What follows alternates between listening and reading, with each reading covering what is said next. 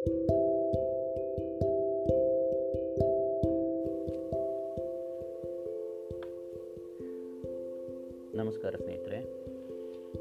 ಇದು ದಿನಕ್ಕೊಂದು ಕತೆ, ಮಂಜುವಿನ ಜೊತೆ ಸರಣಿಯ ಏಳನೆಯ ಅಧ್ಯಾಯ. ಇಂದಿನ ಅಧ್ಯಾಯದಲ್ಲಿ ಹೊಂದಾಣಿಕೆಯ ಮಹತ್ವ.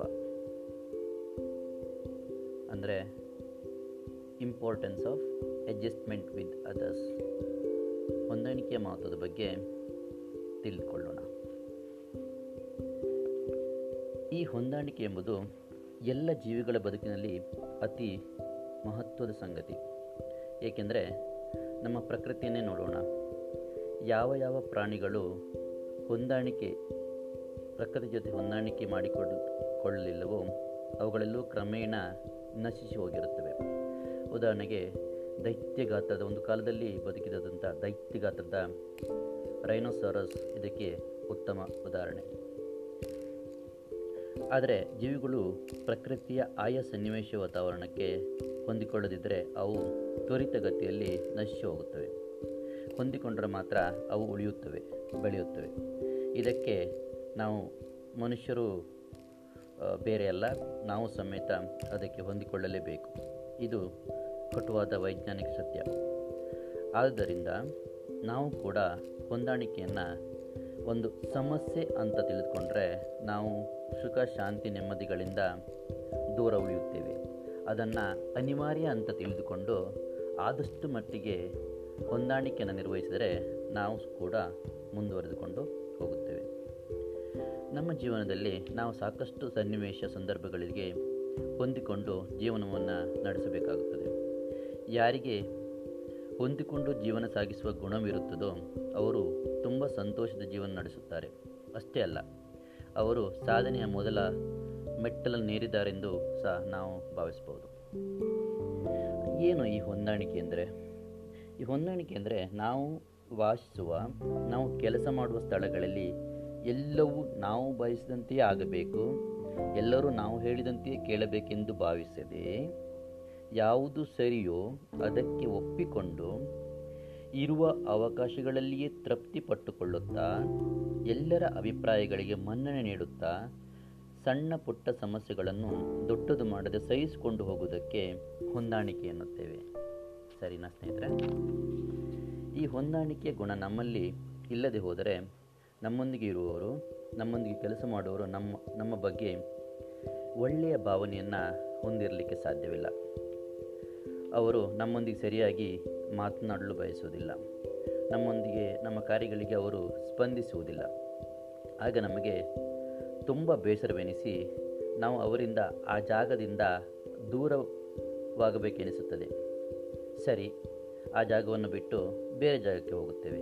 ಆದರೆ ಅಲ್ಲಿಯೂ ಸಮೇತ ಈ ಹೊಂದಾಣಿಕೆ ಅನಿವಾರ್ಯವಾಗಿದೆ. ಮತ್ತೆ ಮತ್ತೆ ಮತ್ತೆ ಅದೇ ರೀತಿಯಾದರೆ ನಾವು ಎಲ್ಲರಿಂದ ದೂರವಾಗುತ್ತಾ ಹೋಗುತ್ತೇವೆ. ನಾವು ಸಂತೋಷವನ್ನು ಅನುಭವಿಸಲು ಬೇರೆಯವರಿಗೆ ಹೊಂದಾಣಿಕೆ ಮಾಡಿಕೊಂಡು ಹೋಗಬೇಕಲ್ವೇ? ಹಾಗೆಂದ ಮಾತ್ರಕ್ಕೆ ನಮ್ಮೆದುರು ನಡೆಯುವ ಅನ್ಯಾಯಗಳೆಲ್ಲವನ್ನ ಸಹಿಸಿಕೊಂಡು ಎಲ್ಲದಕ್ಕೂ ಹೊಂದಿಕೊಂಡು ಹೋಗುವುದು ಎಂದರ್ಥವಲ್ಲ ಅಂಥ ಅನ್ಯಾಯಗಳನ್ನು ಸರಿಪಡಿಸಿಕೊಂಡು ನಮ್ಮ ಜೊತೆಯಲ್ಲಿರುವವರಿಗೆ ಇಷ್ಟವಾಗುವಂತೆ ಹೊಂದಿಕೊಂಡು ಹೋಗಬೇಕು. ಆಗ ಸಂತೋಷದ ಅನುಭವಗಳು ನಮಗಾಗುತ್ತವೆ. ಈ ಹೊಂದಾಣಿಕೆ ಎಂಬುದನ್ನು ನಾವು ನಮ್ಮ ಮನೆಯಿಂದಲೇ ಶುರು ಮಾಡಬೇಕು. ನಮ್ಮ ಮಕ್ಕಳಿಗೆ ಸಣ್ಣಂದಿನಿಂದಲೇ ಹೇಳಿಕೊಡುತ್ತಾ ಬರಬೇಕು. ಅಂದರೆ ನಮ್ಮ ಮನೆ ಸದಸ್ಯ, ಸದಸ್ಯರೊಂದಿಗೆ ಹೊಂದಿಕೊಂಡು ಹೋಗುವುದನ್ನು ಮೊದಲು ಆರಂಭಿಸಬೇಕು. ನಂತರ ನೆರೆಮನೆಯವರೊಂದಿಗೆ ಹೊಂದಿಕೊಂಡು ಹೋಗುವುದನ್ನು ಕಲಿಯಬೇಕು. ಆ ನಂತರ ನಮ್ಮ ಪಕ್ಕದ ಕೇರಿಯ ಜನರೊಂದಿಗೆ, ಊರಿನೊಂದಿಗೆ, ನಾವು ಕೆಲಸ ಮಾಡುವ ಸ್ಥಳದ, ಸ್ಥಳದಲ್ಲಿರುವ ಸಹೋದ್ಯೋಗಿಗಳೊಂದಿಗೆ ಪ್ರಯಾಣ ಮಾಡುವಾಗ ಪ್ರಯಾಣಿಕರೊಂದಿಗೆ ಹೊಂದಿಕೊಂಡು ಹೋಗುವುದನ್ನು ಕ್ರಮೇಣವಾಗಿ ಕಲಿಯುತ್ತಾ ಹೋಗಬೇಕು. ಮುಖ್ಯವಾಗಿ ಮದುವೆಯಾಗಿ ಗಂಡನ ಮನೆಗೆ ಹೋಗುವಂಥ ಹೆಣ್ಣು ಮಕ್ಕಳು ಆ ಮನೆಗೆ ತಕ್ಕಂತೆ ಹೊಂದಿಕೊಳ್ಳುವುದನ್ನು ಚಿಕ್ಕಂದಿನಿಂದಲೇ ಕಲಿತುಕೊಳ್ಳಬೇಕು. ಹೀಗೆ ಎಲ್ಲರೂ ಎಲ್ಲರೊಂದಿಗೆ ಹೊಂದಿಕೊಂಡು ಹೋಗೋದರಿಂದ ಸಮಸ್ಯೆಯನ್ನು ಬಗೆಹರಿಸ್ಬೋದು ಈ ಹೊಂದಾಣಿಕೆ ವಿಷಯದಲ್ಲಿ ನಾವು ಪ್ರಕೃತಿಯನ್ನು ನೋಡಿ ಕಲಿಯಬೇಕು ಉದಾಹರಣೆಗೆ ನೀರನ್ನು ತೆಗೆದುಕೊಳ್ಳಿ. ಏಕೆಂದರೆ ನೀರನ್ನು ನೋಡಿ ಯಾವ ಪಾತ್ರೆಗೆ ಹಾಕಿದರೂ ಅದರ ಗಾತ್ರಕ್ಕೆ ಹೊಂದಿಕೊಳ್ಳುತ್ತದೆ. ನೆಲದ ಮೇಲೂ ಹರಿಯುತ್ತದೆ, ಕಲ್ಲಿನ ಮೇಲೂ ಹರಿಯುತ್ತದೆ, ಪ್ಲಾಸ್ಟಿಕ್ ಗಾಜುಗಳ ಮೇಲೂ ಹರಿಯುತ್ತದೆ. ಹರಿಯಲು ಬಿಟ್ಟರೆ ಹರಿಯುತ್ತದೆ, ಆದರೆ ತಡೆದು ನಿಲ್ಲಿಸಿದರೆ ನಿಂತು ಬಿಡ್ತದೆ. ಹಾಗೆ ನಿಲ್ಲುವಾಗ ಯಾವಾಗಲಾದರೂ ಸರಿ, ಎಲ್ಲಿಯಾದರೂ ಸರಿ, ಮೇಲ್ಮೈ, ಮೇಲ್ಮೈನ ತನ್ನ ಸಮಮಟ್ಟವನ್ನು ಯಾವಾಗಲೂ ಕಾಯ್ದುಕೊಳ್ಳುತ್ತದೆ. ಗಮನಿಸಿದರೆ ಸ್ನೇಹಿತರೆ, ಹೀಗೆ ನಾವು ಸಹ ಸಿರಿತನವಿರಲಿ, ಬಡತನವಿರಲಿ, ಸುಖವಿರಲಿ, ದುಃಖವಿರಲಿ, ನೋವಿರಲಿ, ನಲಿವಿರಲಿ, ಎಲ್ಲವನ್ನ ಸಮಾನವಾಗಿ ಸ್ವೀಕರಿಸುತ್ತಾ ಹೊಂದಾಣಿಕೆ ಜೀವನವನ್ನು ಸಾಗಿಸಲು ಪ್ರಯತ್ನಿಸಬೇಕು. ಅದಕ್ಕಾಗಿ ಬಡತನ ಸಿರಿತನ ಯಾವುದೇ ಇರಲಿ, ಹೆಣ್ಣಿರಲಿ, ಗಂಡಿರಲಿ ಈ ಮಾತನ್ನು ಸದಾ ನೆನಪಿನಲ್ಲಿಟ್ಟುಕೊಳ್ಳಬೇಕು. ಈ ಹೊಂದಾಣಿಕೆ ಬಹಳ ಮುಖ್ಯವಾಗಿ ಗಂಡ ಹೆಂಡತಿರಲ್ಲಿ, ಅತ್ತೆ ಸೊಸೆಯರಲ್ಲಿ ಕಂಡುಬರಬೇಕು. ಈ ರೀತಿ ಹೊಂದಾಣಿಕೆಯಿಂದ ಇರುವ ಕುಟುಂಬಗಳು ಶಾಂತಿ, ನೆಮ್ಮದಿ, ಸುಖ, ಸಂತೋಷವನ್ನು ಕಾಣುತ್ತವೆ. ಈ ಹೊಂದಾಣಿಕೆ ಇಲ್ಲದ ಕುಟುಂಬಗಳು ಕ್ರಮೇಣ ಒಡೆದು ಛಿದ್ರವಾಗುವುದರಲ್ಲಿ ಯಾವ ಸಂದೇಹವೂ ಇಲ್ಲ. ಸುಮಾರು ಇಪ್ಪತ್ತು ವರ್ಷಗಳ ಹಿಂದೆ ನಾನು ಕಾಲೇಜು ಅಧ್ಯಯನ ಮಾಡೋ ಸಂದರ್ಭದಲ್ಲಿ ಪೂಜ್ಯ ಶ್ರೀ ಧರ್ಮಸ್ಥಳದ ಧರ್ಮಾಧಿಕಾರದ ವೀರೇಂದ್ರ ಹೆಗ್ಡೆಯವರ ಪತ್ನಿ, ಅವರು ಹೇಳಿದ ಒಂದು ಸಣ್ಣ ಕಥೆಯನ್ನು ಇಲ್ಲಿ ನೆನಪು ಮಾಡಿಕೊಳ್ತೇನೆ. ಮಳೆಗಾಲದಲ್ಲಿ ತುಂಬ ನೆರೆ ಬರುವಾಗ ದೊಡ್ಡ ದೊಡ್ಡ ದಿಮ್ಮಿಗಳು ನೋಡಿದ್ರಲ್ಲ, ಅವು ಯಾವಾಗಲೂ ಹುಚ್ಕೊಂಡು ಹೋಗ್ತಾ ಇರ್ತವೆ. ಅದೇ ಒಂದು ಹುಲ್ಲು ಕಡ್ಡಿಯನ್ನು ಗಮನಿಸಿದಿರ ದೊಡ್ಡ ನೆರೆ ಬಂದಾಗ ಆ ಹುಲ್ಲು ಕಡ್ಡಿ ಏನು ಮಾಡ್ತದೆ? ಅಲ್ಲಿಯೇ ಬಗ್ಗಿರುತ್ತದೆ. ಆವಾಗ ನೆರೆ ಹೋದ ನಂತರ ಅದೇ ಹುಲ್ಲು ಕಡ್ಡಿ ಮತ್ತೊಮ್ಮೆ ಸರಿಯಾಗಿ ನಿಂತ್ಕೊಳ್ತದೆ. ಈಗ ಇದನ್ನು ಗಮನಿಸಿ. ದೊಡ್ಡ ದೊಡ್ಡ ದಿಮ್ಮಿಗಳು ಅದೇ ಅದೇ ಅದೇ ನೆರೆಯ ರಭಸಕ್ಕೆ ಕೊಚ್ಚಿಕೊಂಡು ಹೋಗ್ತವೆ. ಆದರೆ ಅದು ಒಂದು ಹುಲ್ಲು ಕಡ್ಡಿ ಅಲ್ಲೇ ನಿಂತು ತನ್ನ ಜೀವನವನ್ನು ಮುಂದುವರಿಸುತ್ತೆ. ಇದೇ. ಇದೇ ರೀತಿ ನಾವು ಎಂಥದೇ ದೊಡ್ಡ ಸಿರಿವಂತ ಪರಿಸ್ಥಿತಿಯಲ್ಲಿರಲಿ ಅಥವಾ ಯಾವುದೇ ಪರಿಸ್ಥಿತಿಯಲ್ಲಿ ನಾವು ಹೊಂದಾಣಿಕೆ ಮಾಡಿಕೊಳ್ಳುವ ಒಂದು ಭಾವನೆಯನ್ನು ನೆನಪಿಸಿಕೊಂಡ್ರೆ ಎಲ್ಲಿಯೂ ಸಹ ಬದುಕಬಹುದು ಎನ್ನುವುದಕ್ಕೆ ಇದೊಂದು ನಿದರ್ಶನ. ಅದಕ್ಕಾಗಿ ಒಂದು ಚಿಕ್ಕ ಸೂತ್ರವನ್ನು ಹೇಳಲು ಬಯಸ್ತೇನೆ. ಇತ್ತೀಚಿನ ದಿನಗಳಲ್ಲಿ ಈ ಹೊಂದಾಣಿಕೆ ಬಹಳ ದೊಡ್ಡ ಸಮಸ್ಯೆಯಾಗಿದೆ. ಅನೇಕ ಸಂಸಾರಗಳು ಈ ಡೈವರ್ಸ್ ಎಂಬ ಭೂತಕ್ಕೆ ಬಲಿಯಾಗ್ತಾ ಇದ್ದೆ. ಹೀಗಾಗಬಾರದೆಂದರೆ ನಾವೇನು ಮಾಡಬೇಕು?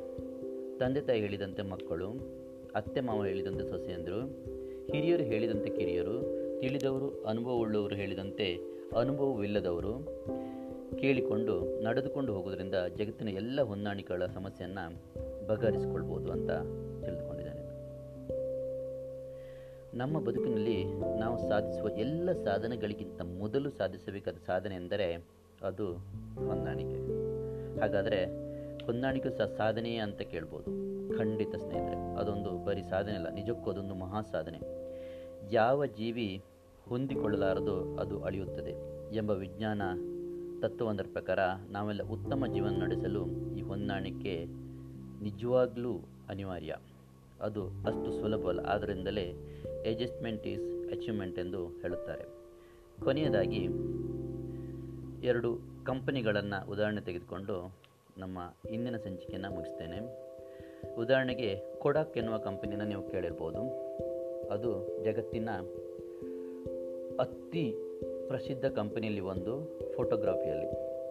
ಆದರೆ ಕಾಲಕ್ರಮೇಣ ಅದು ಈಗಿನ ಟಚ್ ಸ್ಕ್ರೀನ್ ಫೋಟೋಗ್ರಫಿಗೆ ಹೊಂದಿಕೊಳ್ಳಲಾರದೆ ಅದು ಸಂಪೂರ್ಣ ನಶಿಸಿ ಹೋಗಿದೆ.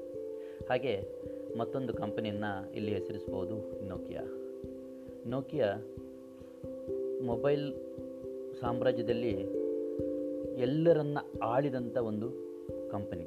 ಆದರೆ ಈಗ ಅದೇ ನೋಕಿ ಎನ್ನುವ ಕಂಪನಿ ಅದು ಕಾಲಕ್ಕೆ ತಕ್ಕಂತೆ ಹೊಂದಾಣಿಕೆಯನ್ನು ಮಾಡಿಕೊಳ್ಳಲಾಗದೆ ಇದು ಈಗ ನಶಿಸಿ ಹೋಗುವಂಥ ಸಂದರ್ಭದಲ್ಲಿದೆ. ಓಕೆ ಸ್ನೇಹಿತರೆ, ಧನ್ಯವಾದಗಳು. ಇಂದಿಗೆ ಈ ಕತೆ ಮುಗಿಸುವಂಥ ಸಮಯ. ನಾಳೆ ಇನ್ನೊಂದು ಕಥೆಯೊಂದಿಗೆ ನಿಮ್ಮೊಂದಿಗೆ ನಿಮ್ಮ ನೆಚ್ಚಿನ ಮಂಜು. ಅಲ್ಲಿವರೆಗೆ ಟೇಕ್ ಕೇರ್ ಶುಭರಾತ್ರಿ ಸ್ನೇಹಿತರೆ.